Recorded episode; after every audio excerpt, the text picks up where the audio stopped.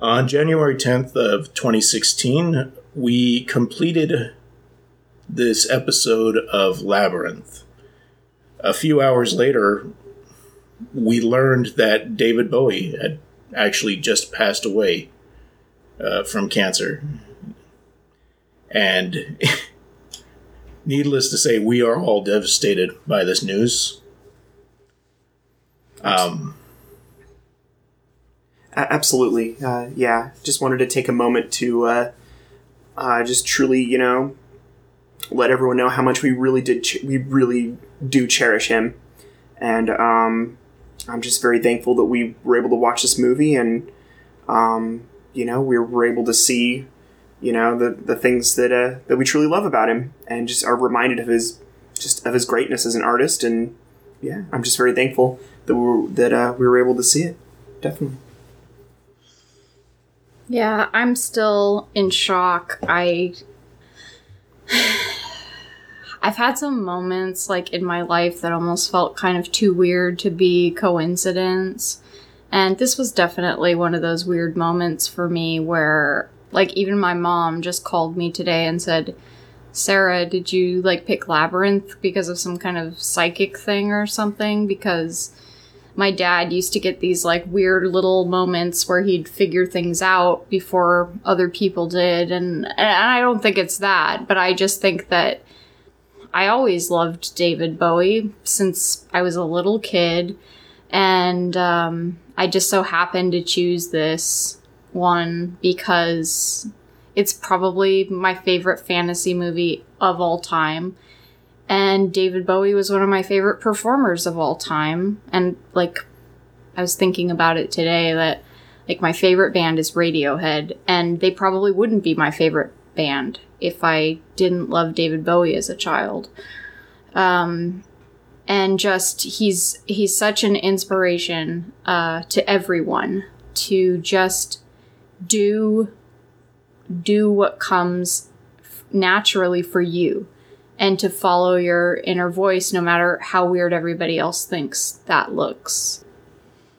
I am so grateful that I had David Bowie shown to me uh, as a kid, and I I can't believe that he's gone. But I um I'm just gonna continue to try and be inspired by him. Yeah, absolutely. We're so lucky to have been alive when he was alive. And I think that us having done this episode was almost I don't want to say that it was a good thing that I don't know how to say this. We were praising him and talking about how much we loved him giving right before he left yeah. the earth. Yeah. And I think that's really special. Absolutely. And I, I hope you listeners enjoy it's an extra long episode, but there was just so much to talk about. so. Yeah, I hope it's not too boring, but uh, but we definitely uh, we love David Bowie and we we love Jim Jim Henson too, and they're I hope they're I hope they're making great stuff in heaven right now. Absolutely, that's awesome. Yeah. so enjoy the show. Hello and welcome to Please Don't Send Me into Outer Space, the podcast intent on exploring all that science fiction and fantasy has to offer, one movie at a time. My name is Joel. My name is Sarah. My name is Aaron.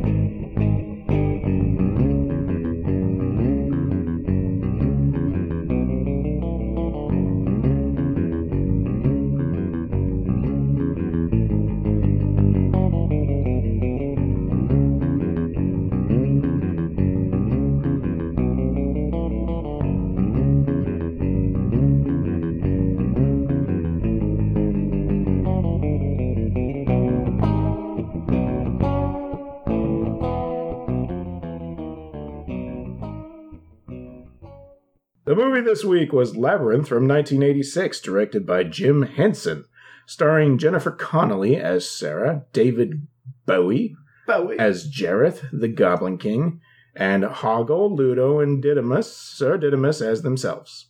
Right? Well, they got like eight people per. Yeah. And that's the problem, you know. You can you know name drop Brian Henson. We can name drop some of the people who actually played inside the suits, but uh, a lot of them unknowns. But very talented people all around. So many talented things going on here. This was Sarah's pick. Very special movie to her. What makes this movie so special to you, Sarah? Uh, David Bowie. The end. Good answer. Absolutely. So I could get you like a five minute uh, version of it with just the David Bowie parts on it. this movie is near and dear to my heart. Um, I never really got into fantasy very much as like a genre, but when I was very little, I liked um, unicorns and Pegasus and and I liked Labyrinth. Basically, my my older cousin showed this to me when I was visiting her, and it became like a whole phase of my life as a kid. awesome. I was probably five or six, and it just stuck with me for many years, and I still think it's pretty cool. I un- I know it's a kids movie, and I know it's I, I feel funny that I've I've picked another movie that's like pretty dorky and dated. Oh, And no to way. Younger people, you No way. Yeah, like for younger people, I feel like this, or even adults, this might seem like kind of a dorky choice. No but, way. Um, No way. I, I stand pretty militant in believing that this film is just awesome. yeah, I don't know if it's just because of my age that I that I was saw this at exactly the right moment for me, but um, it started a lot of cool things for me. It started a lot of interest in um, different ideas and things that could be and imagination. It's and David Bowie. I mean, music became a huge part of my life, and um, yeah. So anyway, that's just that's just for a second why I love it so much. But um, did you guys want to talk anything about your your memory of seeing Labyrinth as a kid, or what you think of it? I don't really have a story. I don't honestly remember the first time I saw it. I want to say I didn't see it till I was like a teenager Oh, because I don't remember watching it as a kid. And frankly, I was a little scaredy cat as a kid. I didn't go see Big in the theater with my older siblings because I was afraid. that you would turn into adult. I have no I have no idea. I don't I I think I only knew that the title of the movie was Big and that could mean a whole bunch of things. I see what you mean. It Yeah. just yeah. Okay. A little scaredy cat, coddled, you know, whatever. Oh come on! I'm sure you weren't coddled. Come on, dude. No, literally, literally. I don't know what coddled means, but I assume it means they keep me in a pot with a bunch of milk. That's what I. That's what they did. to me. Well, from I- what from whatever age it was, I mean, I've I've certainly. It's it's not the movie. I mean, I love the movie itself now, but I think my first fascination with it would have been the artistry behind the puppetry of it, the whole Henson workshop fascination thing that anybody who has imagination just can't help but be wowed by. Yeah. I have a very vivid memory of um, first seeing this movie. Um, uh, I'll try to keep it short, but basically, um, my my aunt invited my parents and myself over, um, and I think it was it was around the time she started she started dating now my uncle Pat, and uh, it was just really cool because I got to meet him, and then he showed us this amazing movie, and I was just like, whoa. Whoa! you know, like totally blown away. Uh, I'm pretty sure this was like my introduction to David Bowie as well, like Yeah. 101. Uh, my parents had like the LP, the records, and, or you know David Bowie records and whatnot, but I, I'm not entirely sure if they played them. Um, at least during like I don't know years like one through ten, maybe. I don't really remember them playing them uh, at that point in my life. So it was definitely my intro to David Bowie as well, and just all the imagery in this movie. It's intense, just really intense. but but holy crap, That's Yeah. awesome. definitely. Yeah, I, I had a conversation with a former coworker once, and she and I were talking about David Bowie, and we just like clicked and we're talking about like how cool he was and how many different things he did. And you know, I started realize I started thinking, you know, we're about the same age, and she was saying that um that there was a whole new base of fans that began just from Labyrinth Yeah, like that there were the fans of his from before with like Ziggy Stardust, but she actually saw him in concert. She made her mom take her to a David Bowie concert after seeing this. She was a little bit older than me. But um we were talking about how it just kind of opened a door like for kids into music that they didn't really know about before. And I love that he just really owned it, you Yeah. know? That he was Oh, just yeah. like he didn't phone in the performance at No, all. He was like, I am the Goblin King. And it's still like he's he's a good actor too in everything I've seen him do pretty much. But um yeah, I I remember thinking like this is crazy that there could be a whole generation of kids that all got into Labyrinth and all got into David Bowie at the same time. Absolutely. Hmm. I heard rumors or something that that they had talked to Michael Jackson about doing this Originally. originally. That's what they said in those behind the scene things we watched that Oh, he had to drop out or whatever for whatever reason. Yeah.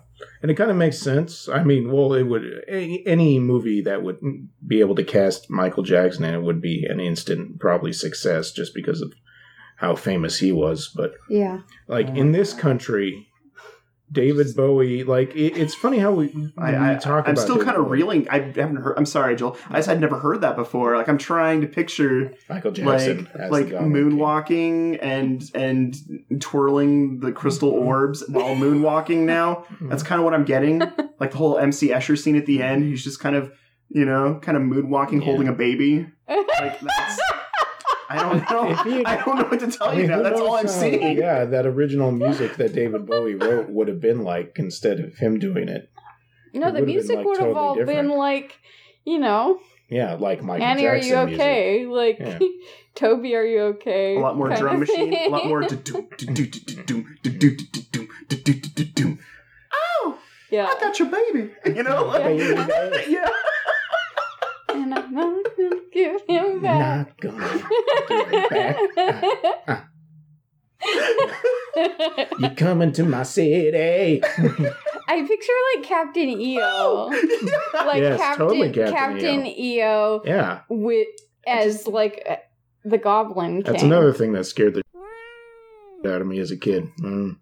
Captain EO, really? Yeah, because that lady with The the, lady little with the fingernails tentacles. and Yeah, stuff all like that. all right. No, she freaked me out too. Children don't know who Captain EO is.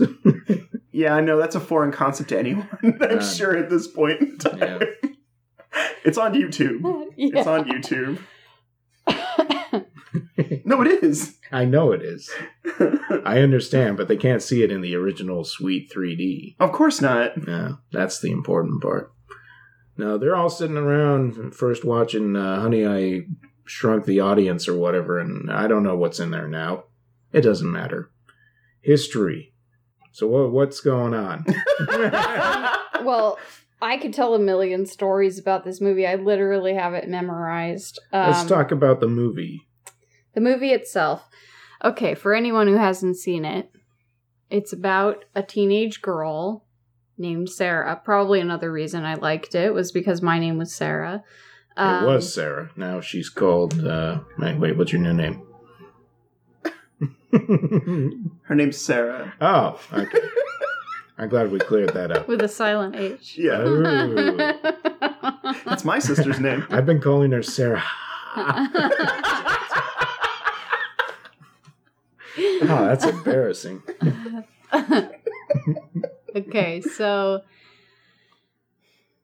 the movie is set in this little suburban town in the 80s, and there's a teenage girl named Sarah who is rehearsing some kind of play in the park. Um, she's reciting something. She's trying to recite this memorized soliloquy that she has, and she can't remember the end of it. I'm gonna just lay it out for you because I could probably write essays on this. Oh, yeah, absolutely. Um, so she is in the park with her dog, and she sees an owl, and she realizes that she's late because she hears the the bells from the the town clock or whatever. And she runs home and it starts raining and when she gets there her stepmother tells her she's late and she's supposed to be watching the baby. And this just sets up the story that she is she doesn't like her stepmom. She doesn't like her half brother and she is being forced to sort of watch the baby while her dad and this new person in her life go out and have fun or whatever. I mean, relatively new. I mean, right now, it's. I mean, she's been his her father's wife long enough for her to have this fifteen year old toddler. Wait, how old is this kid? Do you think? He was kind of He was he was bouncing around, so that's like mm, less than a year, maybe. I th- I don't think he's over a year old. Yeah, yeah. So I guess she could have been But I mean, she's just resentful of the whole situation. Yeah, she's resentful of the whole thing. Um I never really thought of it as like um well let me just I could You just want to speed through this. Well, I mean- What do you think? What as, do you think? as think? far as far well, you know, I feel like the way this movie could be handled is uh, the way we could handle it is to literally just go through the plot slowly and talk about Sure. it because everything that happens is kind of laid out in such an interesting way. Like uh, even from the beginning, you- know, when you're talking about when she's in the park rehearsing that part, it's like we start in media res, like because we don't know she's just some girl in a park. She's like giving this speech to the camera essentially. Yeah, and this could be like her on you know she could be some princess that is like giving the speech to something. And then it breaks you know we see that she's got the book because she's forgot her line and she picks up her dress and you can see her jeans, so she's not a princess. Right. She's just a average, normal, modern person. her sheepdog merlin is hanging out and that, that pervert owl who peeks in her window is over there Striking owl. It's a yes striking oh it's a handsome owl I- I- Yes. little known fact: a lot of people who are abducted by aliens sometimes think they see owls. Really? Mhm. Yeah. Oh my gosh. Like- yeah, little known fact. I didn't know. i that. didn't know yeah yeah What were you gonna say? Oh, that's I'm it. Sorry. I had nothing else. Another just, just little UFO known fact. Got to derail this, you know, this Oh. this conversation somehow. So sorry. another little known fact owls deliver the letter that tells you that you're a wizard or not Oh. Wait, You're right. I guess that isn't little known. Never mind. and she gets home.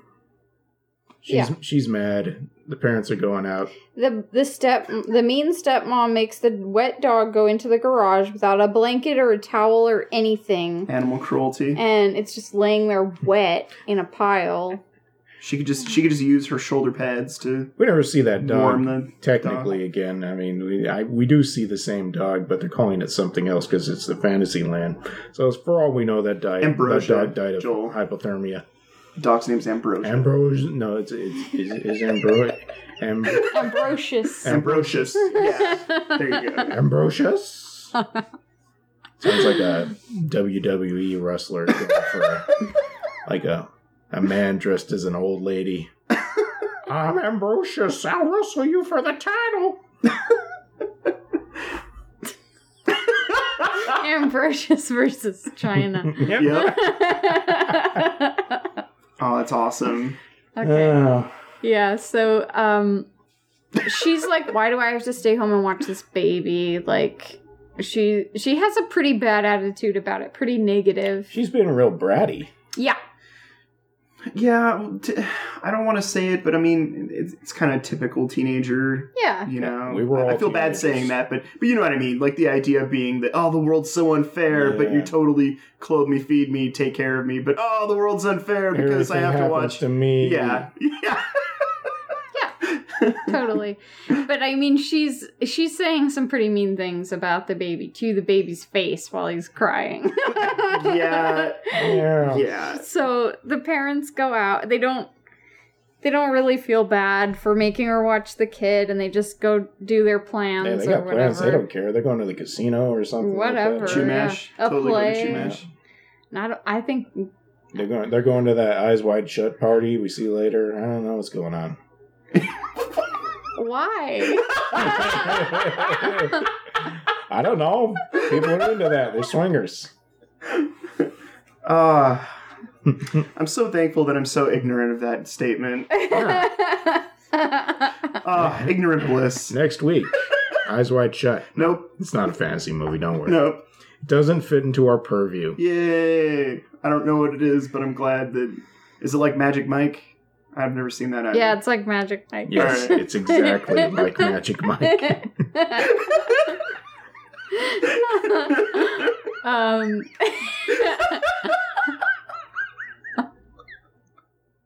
this is great.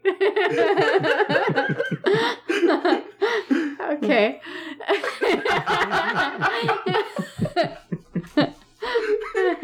All right, all right, we're recovering. We're so, recovering. It's so all- um,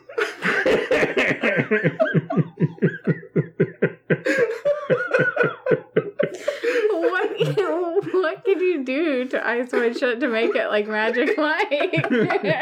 I've never seen Magic Mike. I can't do it. So, I know nothing. yeah. Aaron hasn't seen either. Yeah, Oh God. I Oh God. No, it's, it's, it's driven that music. Oh God. Oh man. I, wait, if you combine in uh, Magic Mike and uh, Eyes Wide Shut, don't you just end up with Showgirls? Uh, the full Monty, maybe. I don't. Know Oh, that's I don't know. that's a comedy. I don't know where I'm headed with this. So. That's like they're in a secret society where they all wear cloaks and then they take them off and it's like it's raining. Yeah, exactly. They're like they're like the uh, they're like the monk, those monks, the chanting monks. And then I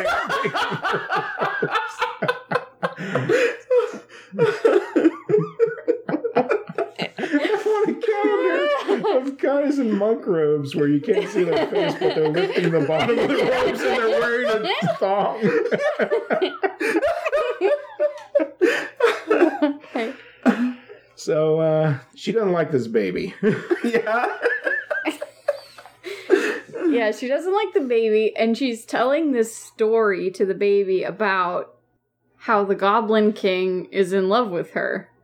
She's like kind of talking to the mirror, but she's talking to the baby, and she's saying, The Goblin King loves me, and I could have him take you away if I wanted to. Mhm. And it just kind of sounds like a story that she's making up off the top of her head, which is, you know, a pretty out there story. And she comes off as a pretty weird kid. I mean, that's the kind of like she's old enough where she looks like she's like 15 or 16 at least and it's like if if somebody's making up that kind of story in their head where like she she it feels like she believes what she's saying. And that's that would be concerning. like You as a parent, I'd I be like, "Hmm, therapist." I kind of I kind of jumped to conclusions a little bit with this with the beginning of this film, but you kind of get the feeling like she just spends a lot of time in her room Alone, yeah. alone, In the park, alone. reading reading to herself. Yeah. There's like no mention of like her wanting to hang out with friends or you know Mhm. any anything like that in the beginning of this film. She's just upset that she has to stay at home. Um, I you know I don't know what to tell you about this. I mean that, that was some of the observations I made watching it this time through.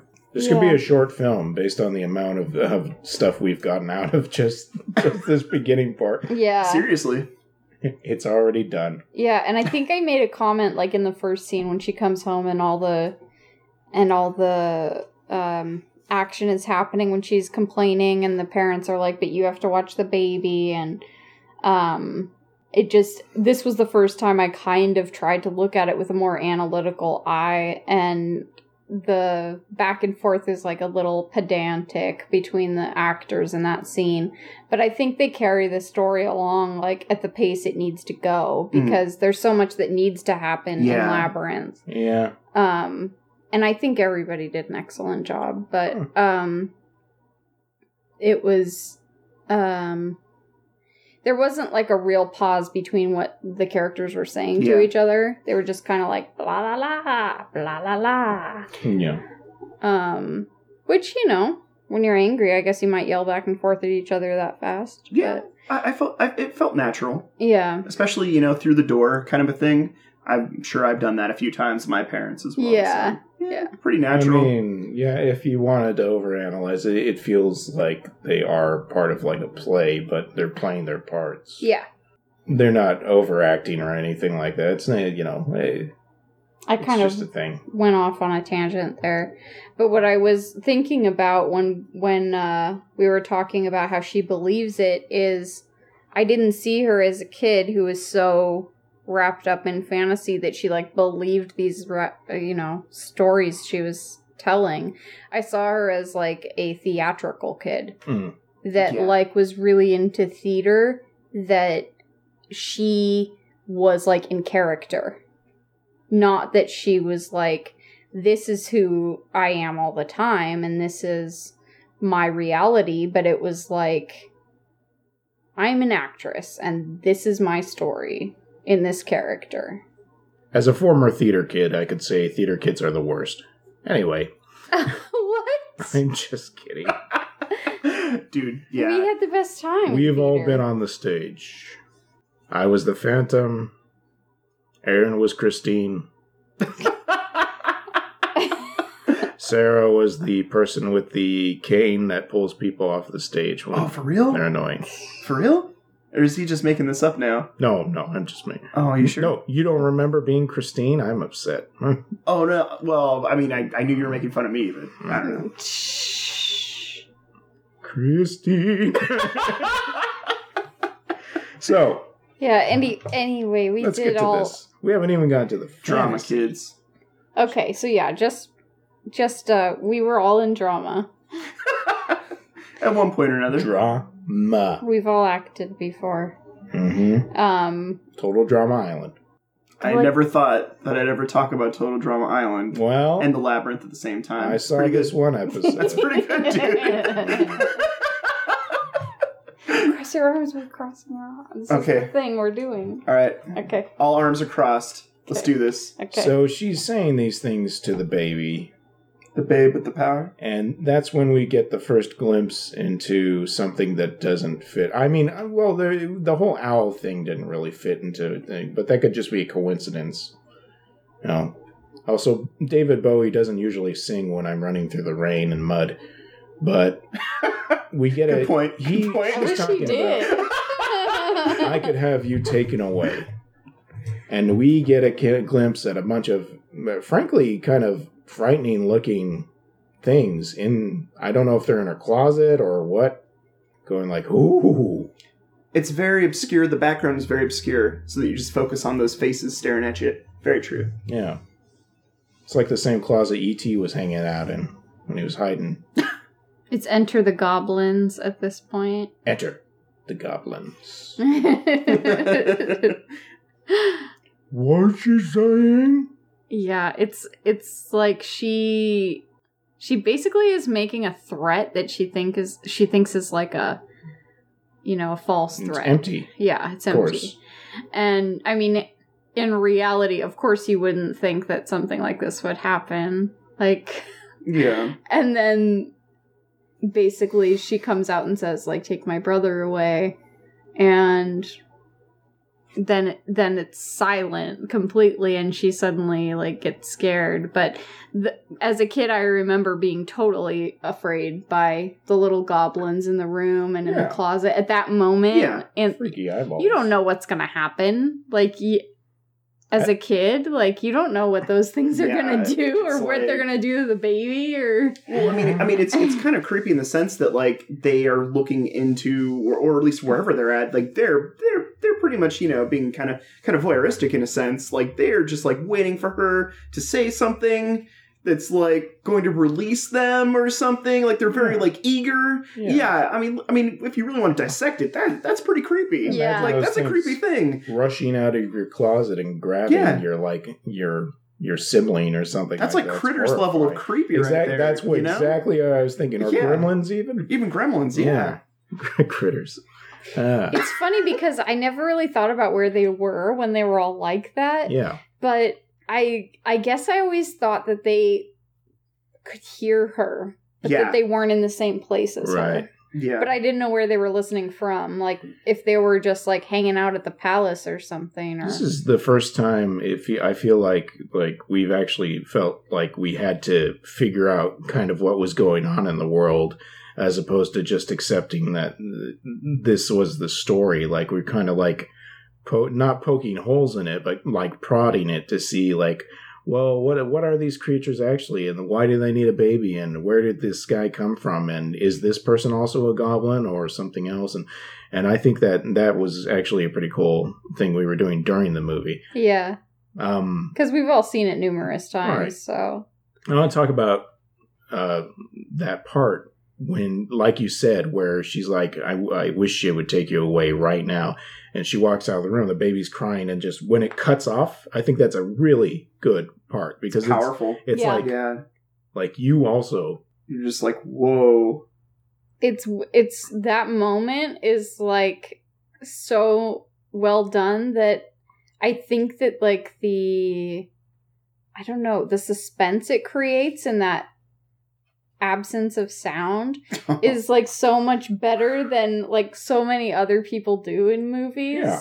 Like just I it's there were a few moments like that in this movie that I think even though it's a silly fantasy movie like they made some excellent style choices. Oh, yeah. They made they made like you were saying in the opening part where you're not sure if she's what she is yet. Like that was a style choice that they made entering her character. yeah, And I feel like yeah, like you're saying, that that moment is still strong. Like now.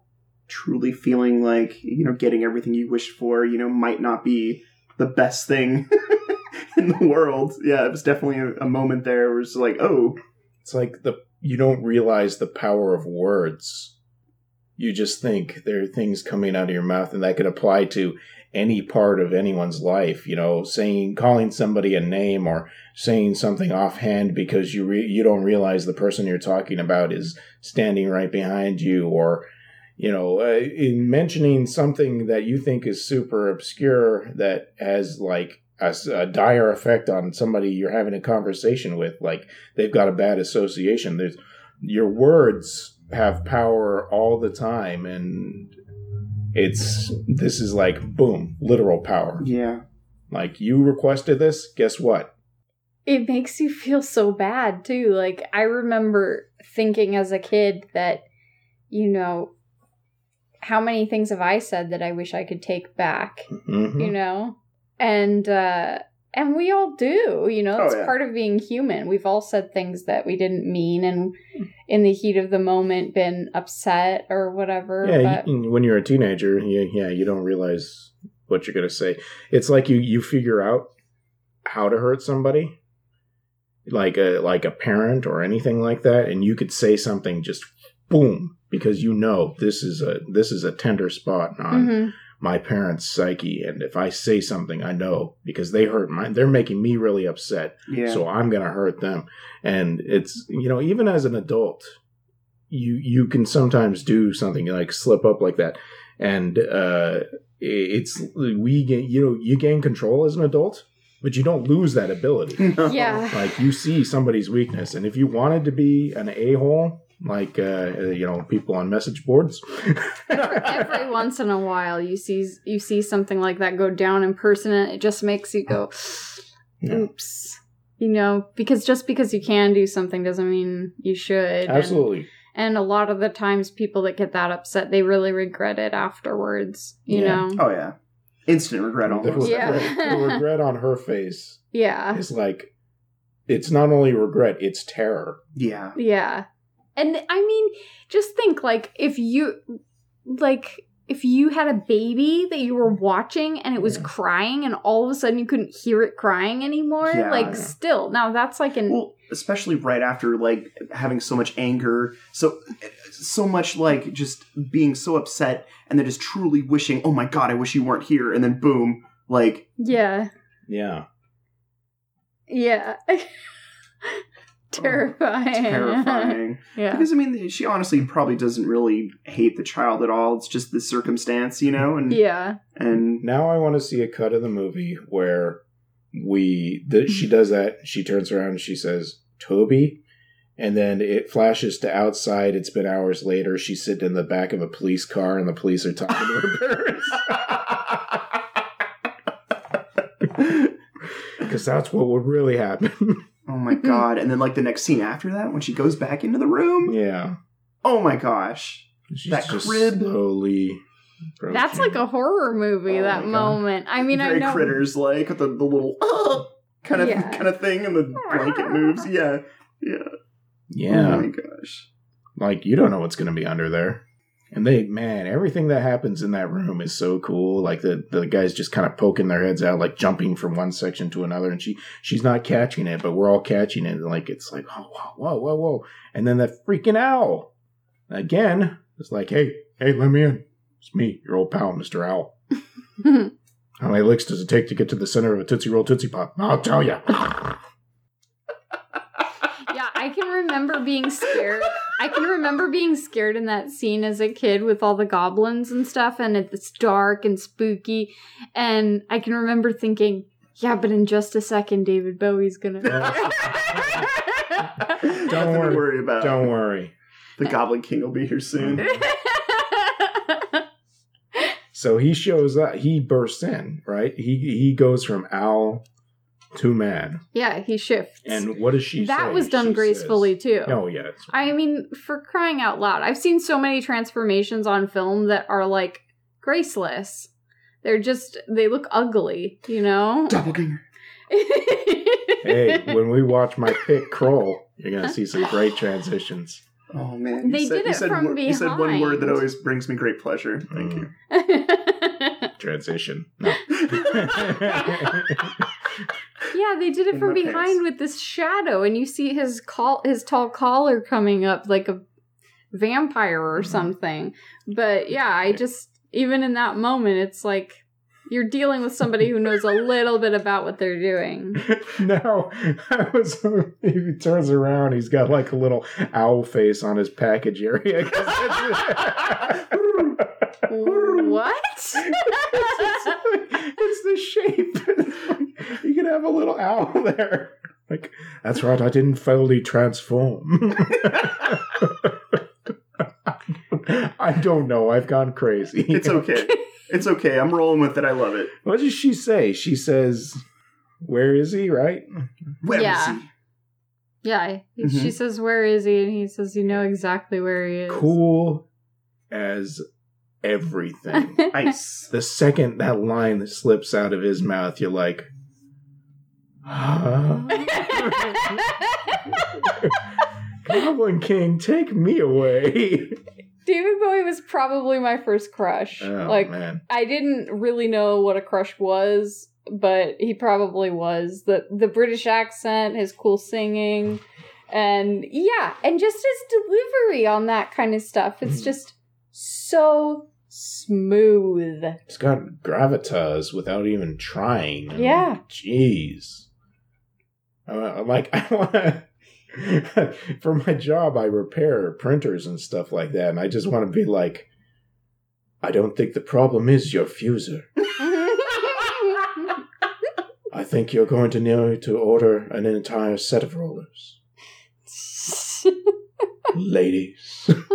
Just wear, just wear a huge cape. I Oh, get it's toner all like- over it. It's like somebody said, like, how would you feel about being a king? And he was like, oh yeah, like. yeah. and then yeah, like of He's- course he he, was may as well have been born king. Oh, hold on a second. Came back. He was already dressed up that way. what were you saying?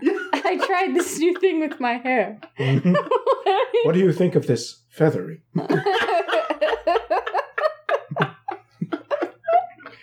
Oh man, amazing! Such presence, such Yeah. like It's powerful. Wow. It's just powerful. I mean, even saying that, I just feel like an idiot. But you know what I mean? Like, Yeah. it's just, it's so powerful. ah, I'm getting what the? Everything comes to another level. Like Yeah. he just it the presence he brings to the film. And I mean, I know, like I'll say this again. it's a silly kids movie that's, you know, it's but it's awesome. Yeah. It's awesome. And the way he does it is so believable. I mean, we're talking about a ridiculous situation here. Yeah. A musician playing a goblin king in a puppet movie and he owns it. He's like he rocks it out. yeah. He could be the Goblin King. He could be anything. I just Totally. was like, yeah. And I'm glad to hear you say you agree. Oh, absolutely. Oh yeah. Yeah. On board. I don't think there's Totally a on board. like. I don't think Jennifer Connelly does bad at all. I think No. she does really good. I think he does great. Like if I had to pick out the bad actors in the movie, it's probably her dad. The Because- baby. No, I'm yeah, just the kidding. baby. Definitely wasn't I just wasn't didn't- Ghostbusters level of baby acting, not but it was feel all that right. baby's I agree motivation. with you. I didn't believe the baby. Not believable, like Ghostbusters baby. he was either being pinched or he was not being pinched. He was that was his role. So You know exactly where he is. yes, And then he tells her it's set up very quickly. He tells her that she can go through the labyrinth and try to get him back. He does I think he doesn't usually do this. I that's one of the things we were talking about. Like how many times has this happened before? How Yeah. many babies have turned into goblins? Or you know he keeps saying that I'm doing this all for you. This is what you wanted. And it probably is. Like she wanted a quest. She wanted a reason. an adventure. Yeah. Yeah, it's like it was for her, everything that happened, and it, it makes a lot of sense. Yeah. Because otherwise, why wouldn't he just take the baby? Be like, later, babe. He didn't take the baby until she asked him to. Right. I mean, even that. Yeah. It's kind of a kind of a yearning feeling that I feel sometimes when I'm running a role playing game. You know, it's like I've set up this entire adventure just for you, totally. and you decided to go the wrong way. And you rolled a 20, and this guy's dead. He won't be able to tell you the rest of the story. yeah. Congratulations, you've killed Yoda. Uh, he sets a clock for 13 hours. It's like an egg timer. pretty Or, much. or to like 13 o'clock, I mean, however you want to yeah, look yeah. at it. oh yeah, thirteenth o'clock. Yep, Fancy clock. it was pretty cool. Well, And when they transition into the land, it's not like she steps through a doorway or something like that. She just kind of like turns around and he's standing there, and then the rest of the, the place, the house is gone. it's gone. She is suddenly on the outside, out- outskirts of this labyrinth. Like she can look down and see it. And it's this really nice model. You know, like I, I wish, oh God, if I had, you know, hundreds of thousands of dollars, I would try to track that down and buy it because it's so, it's so cool looking with the Goblin King's castle right in the middle, you know. Uh, It's awesome. They they made so many things for this movie. They built so much. They built like a whole world from scratch and it wasn't CG. It was Yeah. practical effects. Um and all these characters are puppeted and it's just crazy. glittered. Everything Glitter. heavily glittered. It's funny. It's funny that I didn't notice the glitter as a little girl. Yeah. It's not legend level of glitter, but I'm gonna have to say I don't it's know. pretty. I don't know because glitter is like literally spray. Oh, you know what I mean. I'm gonna have to Maybe- rewatch Legend again. Well, yeah, I was gonna say we probably should save it for For another episode. yeah, stay tuned for the. Legend episode. Legend was too scary for me. I didn't see Legend, and I didn't see Dark Crystal until I was much older. But um, Same. it had the Dark Crystal. I think has the same amount of puppeting and Oh yeah, yeah. If, if, if not, more so, yeah, because there's no live actors in Dark Crystal. There's no no nobody acting off each other. It's it's like uh, yeah. It's a, I, I can't even say like the Muppet Show. It's like uh, Well, it's definitely its own Yeah. thing, man. yeah, And it's, it's its own thing. it's fantastic adventure that he came up with. God rest his soul. I wish Jim Henson had lived for another 20 years. I know. Jim Henson was a creative genius. I miss him too, man. I just think that it's amazing that he was able to do all of that and just all the ideas that come into my head sometimes I think like somebody like was actually able to like build these things from their imagination and that's just so inspiring. I can't even believe it. I remember the day that he, not that maybe not the day that he died, but the day it was in the newspaper that he had died of pneumonia or whatever. Yeah. And I remember like taking the newspaper with me and I, we'd, I'd walk down to the local school to get on the bus to go to a different school. And like having this with me because I would like it had such a huge impact on me when I was, you know, I don't know how old I was because I, don't- I don't know exactly the day he died. I could look it up, but I just have this very clear memory. And I don't, for some reason, when it comes to school, I don't have very many clear memories, but I had the newspaper.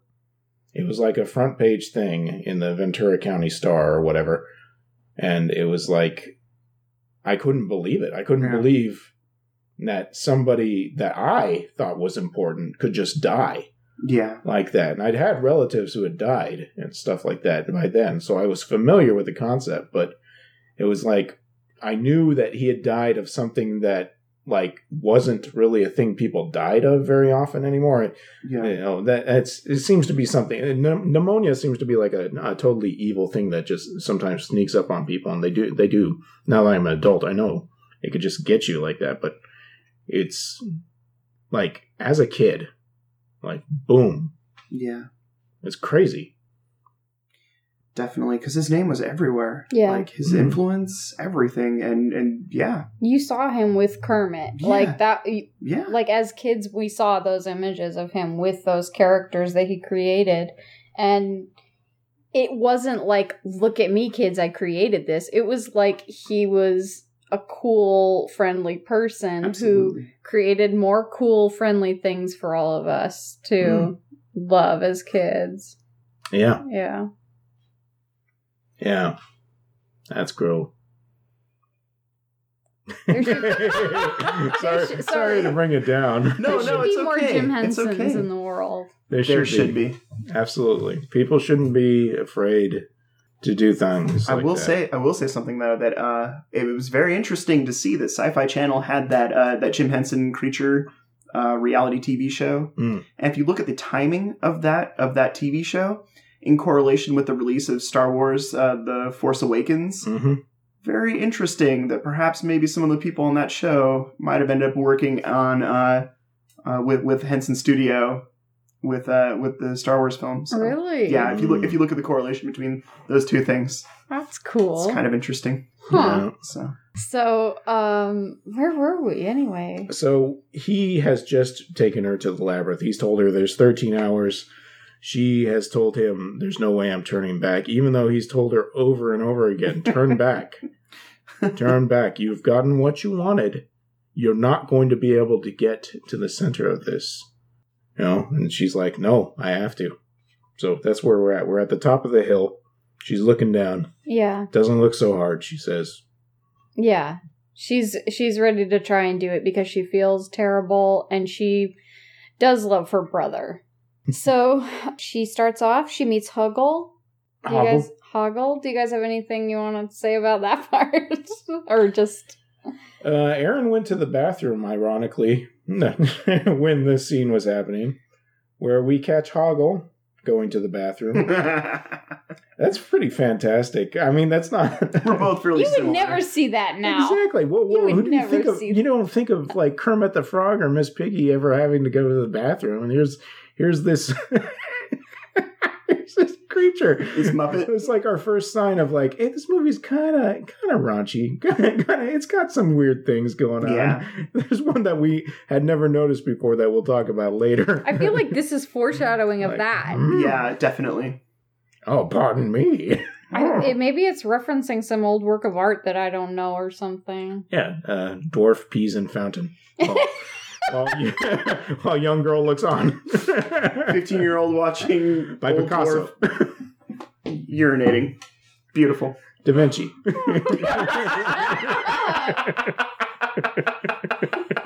Da Vinci's You he, Da he, Vinci's dwarf he, he, inven- urinating. he invented the ornithopter, and then he was like, uh, "Let's paint a dwarf taking a leak." Shut up. Never mind. no, it's more like one of those like uh like a garden gnome, you know? They're like facing away from you. They're supposed to be like peeing in your garden or something like that. Or some of them even have little hoses where it makes it look like they're I feel like that's what they were going for. Referencing the, the fountain. Hoggle is this character that's kind of um cynical. He's kind of a cantankerous. Um, he's a he's kind of a hater. He's got some he's got some trust issues. Yeah. He's definitely got some serious trust issues. I feel like she immediately knew the kind of rules. Like there were rules for dealing with this type of creature, especially later when she makes a trade with him. It's like did she learn this all from that play or something like that? Did she already know or was it I just don't know. because this was her her fantasy that the Goblin King had set up, you know, it was just instinctual. I, But yeah, I get the feeling she she did her research on the player's handbook and the monster manual, Oh, okay. and she knew well Mm. uh, how how to deal with the dwarves. I see. I think that she's pretty diplomatic in her dealings with all the creatures she Oh, yeah. encounters. She doesn't it- that's she is not fazed by the by just seeing goblins or talking worms or anything. And yeah, it's crazy. She is just sort of aware going into it that these are things she's gonna see. Dude, and, and, and it's such a good lesson. I think. I mean, I know I'm, I'm hitting. No, the, no, the- that's the- cool. I'm hitting the RPG uh, uh, references pretty hard on this episode, but but I think it's a good reference for players. If you like, if you liked RPG, man, fo- follow her her lead. I mean, you don't have to attack everything, in my opinion. And I feel that sometimes people like to just you know poke it with the sword before trying to talk to it. That Yeah. seems to be the yeah. You see a moldy looking dwarf peeing into a fountain. I attack the dwarf. that happens all the time. Uh, all the the time. dwarf starts screaming, Why? all the time. I feel like people create a character when they're doing role playing of something that they wish they were, that Yeah. they aren't. And oftentimes it's like this person who you would never see doing something like that Yeah. creates this like aggressive alter ego so that they can like have a outlet for that. And I've You're point. experienced that too. You're on point. I've totally seen that of like now I'm in this universe and I'm just gonna stab whatever I see or whatever. Straight up sociopath. Yep. It's true. It's true. I've had to deal with a few a few times, but eh, yeah. you know, not everybody has their their A game when going into a role playing game. It just happens, you know. right. But yeah, I- so cool. I think it's cool that Sarah's just nice to everybody Yeah. she encounters. Right. Like- she doesn't assume Yeah. that things are out to get her. And You know, this is uh this is just some little guy who uh I mean he's he's kind of he's polite when he when he realizes that oops there's somebody watching me oh pardon me you know, kind of thing but he's not gonna tell You You have her a really good hoggle voice, by the way, Joel. I have to say. I ain't lost my head. yeah. No, I've been practicing for years. yeah, so he's spraying fairies with some kind of poison. and um, then she goes inside of the she starts the labyrinth. the little details on this world. Every every little thing that could just be cut out of movies. moved on. like what kind of detail like do we need to point out oh by the way he's out here because he was having fun sp- spraying poisoning these fairies that like uh, oh she you know she feels like oh no that's terrible you know picks one up and it bites her on the hand because this is what you what do you expect a fairy to do right it's like this detail could have been cut out of the movie like it could have just been like oh let me you know oh you want to show the way i'm not going to show you the way well it's this way you know, that kind of thing and I think it's important to the world building. All of that. I mean, it's it's crazy how much world In building they do. Yeah. Absolutely. Totally in depth. And it's crazy that there's not a huge fiction that's gone on from there. I'm sure there's lots of fan fiction and stuff like that. Now I know I'm sure you, if you look it up, there's that sequel. it's only a click away, Joel. it's only a couple clicks away. I'm, I'm still uh, still reading through all that uh, Simpsons fan fiction from the first season, so I don't. Not ready to move on yet. All right. Yeah. Very well. You're determined. Anyway, sorry. It's okay. I, I know we're trying to do a movie. I No, there's just so much to talk about. Yeah. Yeah. Yeah. It's funny that I didn't realize it was going to be like this because I was just thinking it was going to be like when we did Bill and Ted's, and I was just like, this movie was cool and it's awesome and you should totally watch it. But this one, Well, the journey. The Yeah. journey is just so. they. It's step by step, man. Like she's in a maze. She's Yeah. she's trying to you know go go find her go find her brother. she's Yeah. in a Henson maze. Yeah. Henson. Yeah. yeah. Yeah. Definitely not the aggro crag. and Yeah. everything is just you could turn a you could turn a magnifying glass on any corner of it and there would be depth there it's not just superficial it's everywhere in the movie Right. every little piece of moss in the corner of the landscape Amazing. if you went in on it you would see like they create this world where you're just thinking well here's another worm and his wife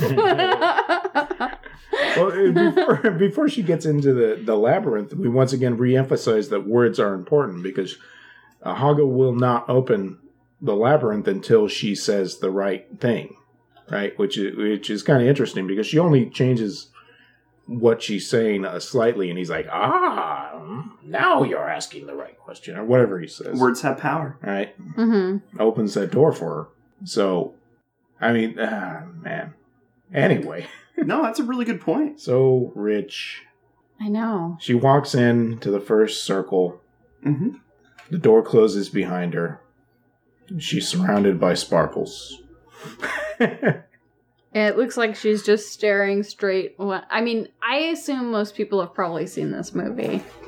right. Well, yeah, eh, I guess it should be said if you haven't seen the movie, maybe you should watch it first. yeah, go Yeah. watch it. I, I feel like I don't know what our age demographic is because we don't it's not like we have a ton of listeners or anything like that, but Yeah, it's it's almost as if after a certain age this movie just can't appeal to people because we've shown it to people our age and older and it's just been like that was a bad movie like what are you talking about like it put I a just- spell over us I don't. I don't see bad movie at all. Maybe it's just early early exposure. yeah yeah, I don't know. I, I mean, I just see beloved film that I can watch and feel really good about whenever I watch it. You know what I mean? I, I don't. I don't see it with a critical eye. I guess. I, I, I like the only thing i can think is that they were waiting for stuff to happen. And it's like stuff is happening but yeah. in a set the scene kind of way and then something happens in that scene not like we need to run through this because there's dragons and stuff like that. It's like oh she ran into this interesting person with a you know a bird on her head that like oh we're going to spend a little time with this. We're not just going to walk by. It's not going to be a thing. Like there there's scenes going on in like Yeah. statues rock faces and and uh, Most know, things have other purpose. yeah Everything has a purpose in this movie, to- Exactly. for the most part, to to to make the story go forward. You Right. know? We know she's on a time limit, but but you still get to spend this time with all this this scene eating kind of cool stuff. You know, like yeah, totally what you just said. so you should watch it yeah. You should. And the only thing I was thinking was, like, if I understand it might not be some people's cup of tea. I totally get that. Um, I just don't. but see it almost feels like it almost feels like you would have to either not like David Bowie, Mm. which is crazy to me, I just drink the Kool Aid. Yeah, Yeah. on this one. I, I, yeah, I, I see what you're saying. though. or it would be like like looking at a little kids movie and trying to see it as an adult's movie. Like if you saw Aladdin and you're like, this is stupid. Yeah. and there are people that do that. Yeah. I think that's like, shut up. Yeah, it's a it's I mean, I, started- fantasy. I, I used to do that, you know. I think I think though you, you bring up a good point though. There's there's always going to be someone who's who's critical of something. You know, uh, opinion opinion would would I I- you know just dictate that. You know, everyone Yeah. has an opinion about something, Mm-hmm. so, or at least most people do. Yeah. Opinions are like that thing. Stuff. Places. So so in the labyrinth she encounters all these different creatures which we you know we're talking about how they're all just fully realized, fully fleshed out.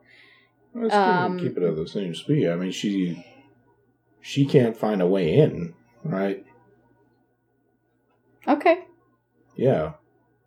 But you were talking. You were going to say like it, it looks like she just sees an endless hall. Yeah, on either direction Yeah. as far as the eye can see. She tries to make tracks. She runs down there, runs back and forth. It's like there is no way in there. It's like there's one outer so- circle, and she can't get back in. Right, and that's when she meets The worm. the worm, who is not an important character, but is so good. Yeah.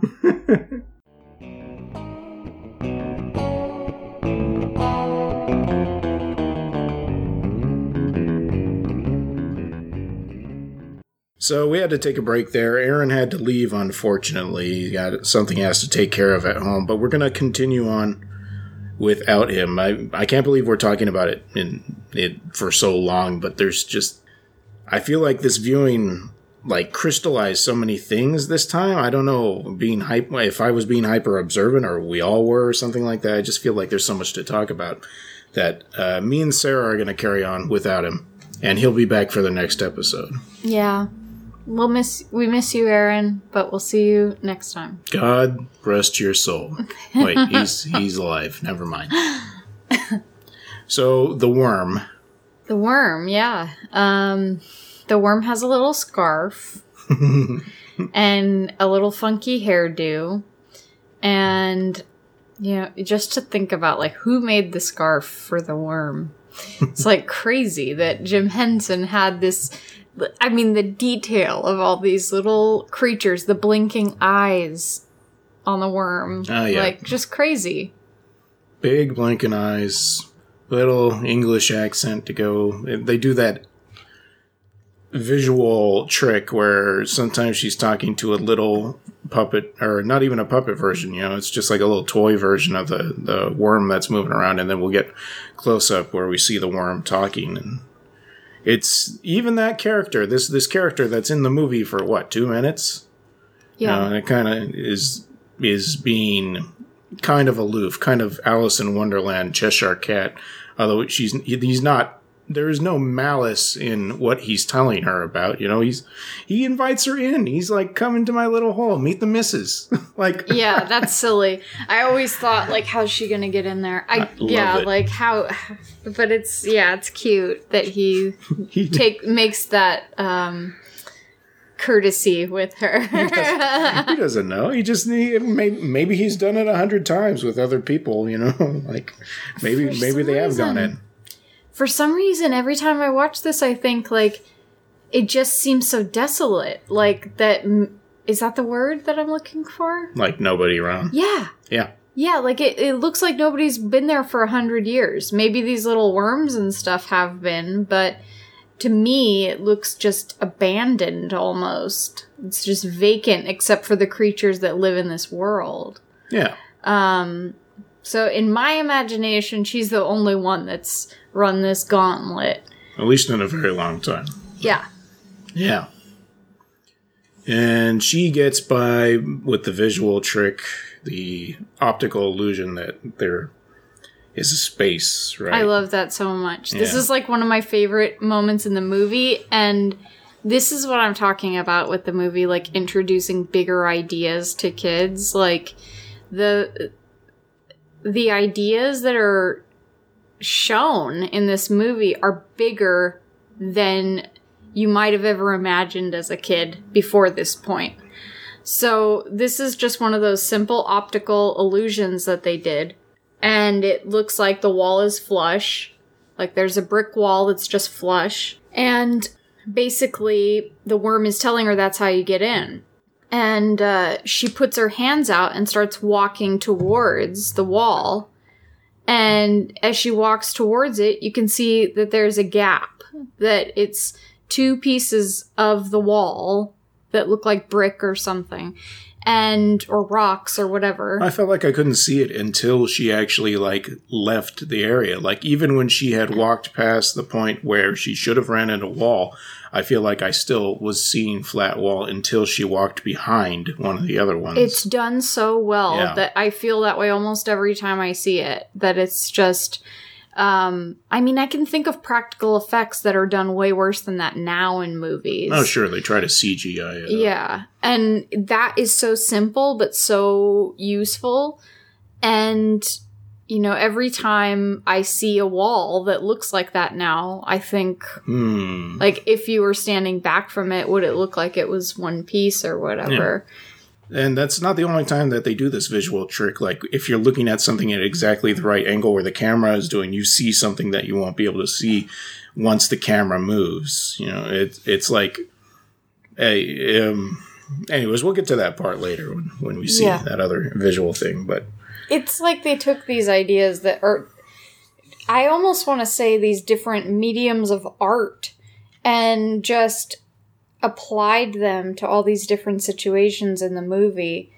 But i can't remember what i was going to say. Something about that part with the wall has always seemed it, it wasn't just seeing that for me as a kid. It was seeing what could be. It wasn't what was there. It was what could be there. The possibility of there being a secret door that led somewhere that I couldn't see.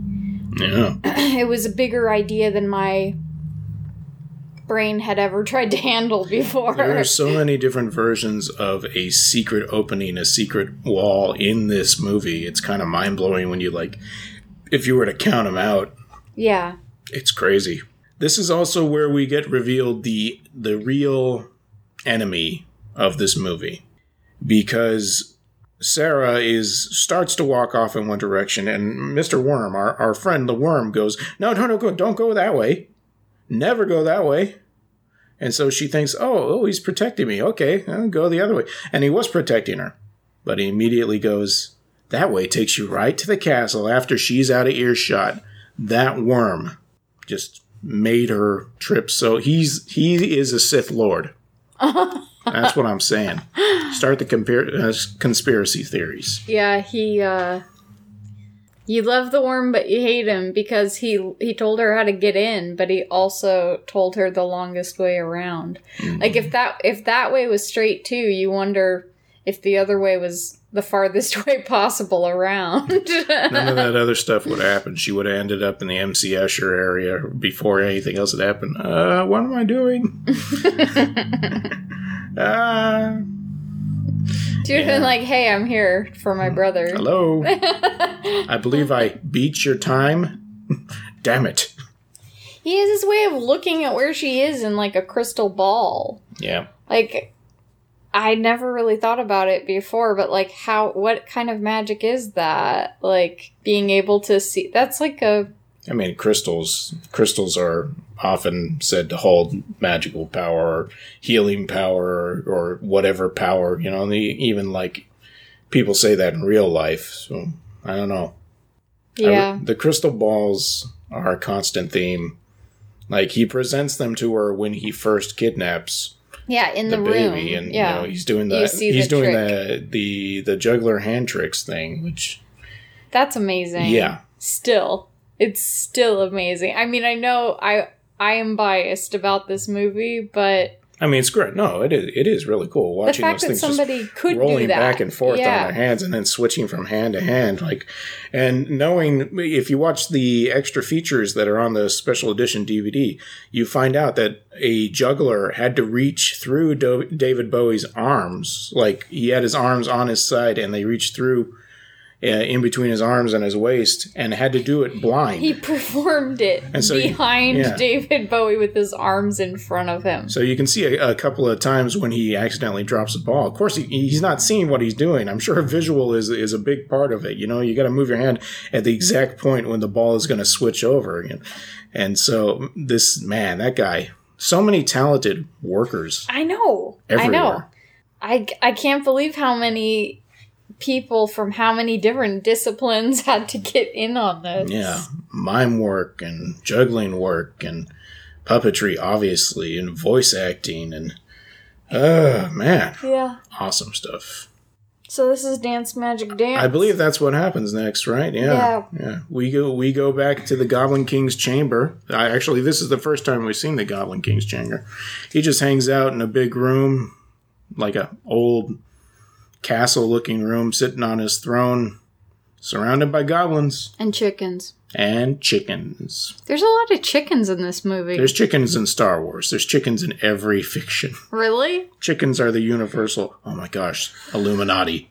The chickens. They're added into every environment to make it seem more real. It's like somebody can't imagine a world without some form of chicken. even in space or a fantasy I'm calling it right now. One of those next Avatar movies, chickens in space. oh man. So this is like the iconic moment of David Bowie as the Goblin King, and he does this song that's basically the Labyrinth song. I mean, there's I love all the songs in this movie. Truthfully, I can't help it, but this one is the one you think of when you think of oh yeah. Labyrinth with David Bowie. Saw my baby. Cry as hard as babe could cry. What could I do? Yeah, man. Oh man. It's it's so funny in the scene when he's like, the, you know, the, the goblins are just playing around and and I, I don't know if they're talking about anything, but he just kind of walks up to one and grabs him on the mouth and starts off this like rhythm song part. Like it, it comes out of nowhere. You remind me of the babe. Yeah, you you remind me of the Babe. Is like the he's he's doing that thing that's I don't know if you want to look up where it's from or if you know where it's from, Hmm. but it's originally you remind me of the man, the man with the power, and it's from something else. Oh, really? Yeah, Oh, I have no idea. yeah. My mom told me that it's. I almost want to say it's like an Abbott and Costello routine or something. Oh man, that's crazy. I mean, that would make sense. I mean, they they're getting their comedy influences from classics. Right. but yeah, he just he just tweaked it so that it was about the babe with the power. And um Says uh, Cary Grant. You remind me of the man. What man? The man with the power. What power? The power of hoodoo. Who do you do? Do what? The Bachelor and the Bobby Soxer. That's Um, great. I had no idea it was from something else. So like part of me sees like David Bowie at home having a cup of tea watching this movie. He's like, "Oh, I'm gonna, I'm going to use this for that song I'm doing in that movie." what if I went up to one of these goblins and said, "Who's on first? exactly. Like he's watching old movies in his mansion yeah. with Iman. How that elephant got in my pajamas, I'll never know. Yeah. Something was going on with Iman. I don't know what. She's rubbing his feet, or vice versa. They're watching all the movies. this is the 80s, right? You get your. I mean, VHS existed then. I don't think they were VHS together. copy. Yeah, but Oh. yeah. Yeah, this actually speaking of VHS, this movie, I think I said my cousin showed it to me. She's a few years older than me. When I was probably, I don't know, 4 or 5, and I was visiting them in Sacramento and uh my aunt asked me if I wanted a tape to tape copy. This was what we did back in the day, children. we had a VCR and we'd do a tape to tape recording. You had to have one of the movie going and a blank one that you could copy the movie onto. And this was like, you were not supposed to do this. This was like old school piracy. Like, I don't know. What, I don't know what the statute of limitations is on this thing. They could come get you. I know. They come know. arrest your aunt. FBI break in right I now. was four or five, so hopefully they wouldn't get me for it. You're But going to juvie. but I remember very distinctly um my aunt um saying to me, "I'm going to make you a copy of The Labyrinth."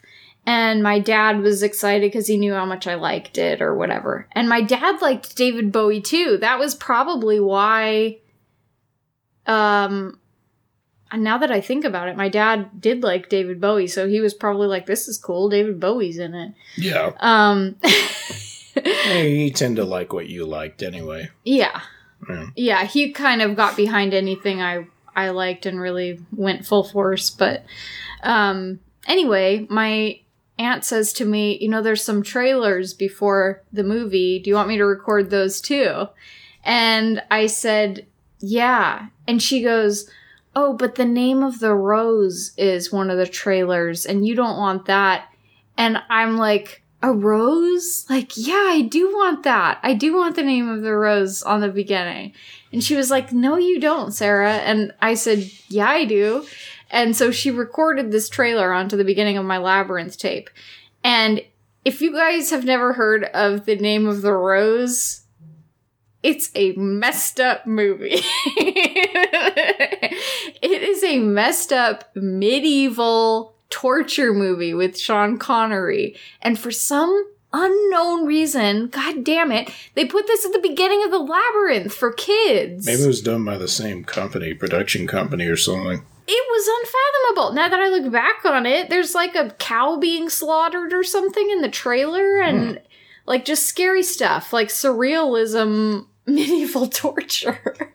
Yeah, it sounds like it fits into the purview of, of the people who Yeah. watch this movie. I don't. I, I have like a lot of memories associated with this movie, but that just came to mind when he said VHS. yeah. My my VHS copy of this movie had a very bizarre, scary trailer that I always tried to fast forward.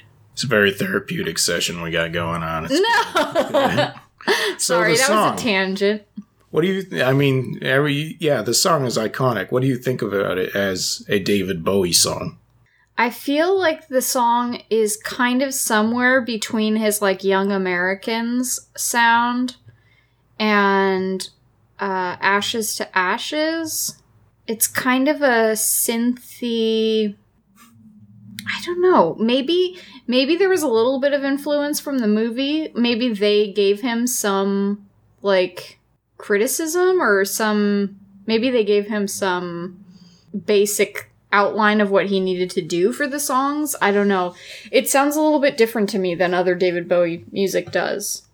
Yeah, it's not like I mean, there's some songs that strike me as very David Bowie, like the one that plays during the opening credits and when she's running home in the rain, right? And then the whatever the falling one during the ball scene. The, those strike me as extremely David Bowie songs. This one is, you know, it's got Muppets singing along with him and Yeah. and stuff like that. It's it's pretty base level, having fun, singing about dance magic dance. It's like his 80s songs, I think. Mhm. It, there there are songs you hear of his in the 80s like The. China Doll yeah, China, and China Girl. yeah, China Girl and um and Ashes to Ashes and um there's another one I'm not thinking of. It's Dance. Yeah, let's dance. Yeah, that's a good call. Yeah, Yeah. all those goblins. Let's dance. He could have just as easily been Let's Dance in there. what if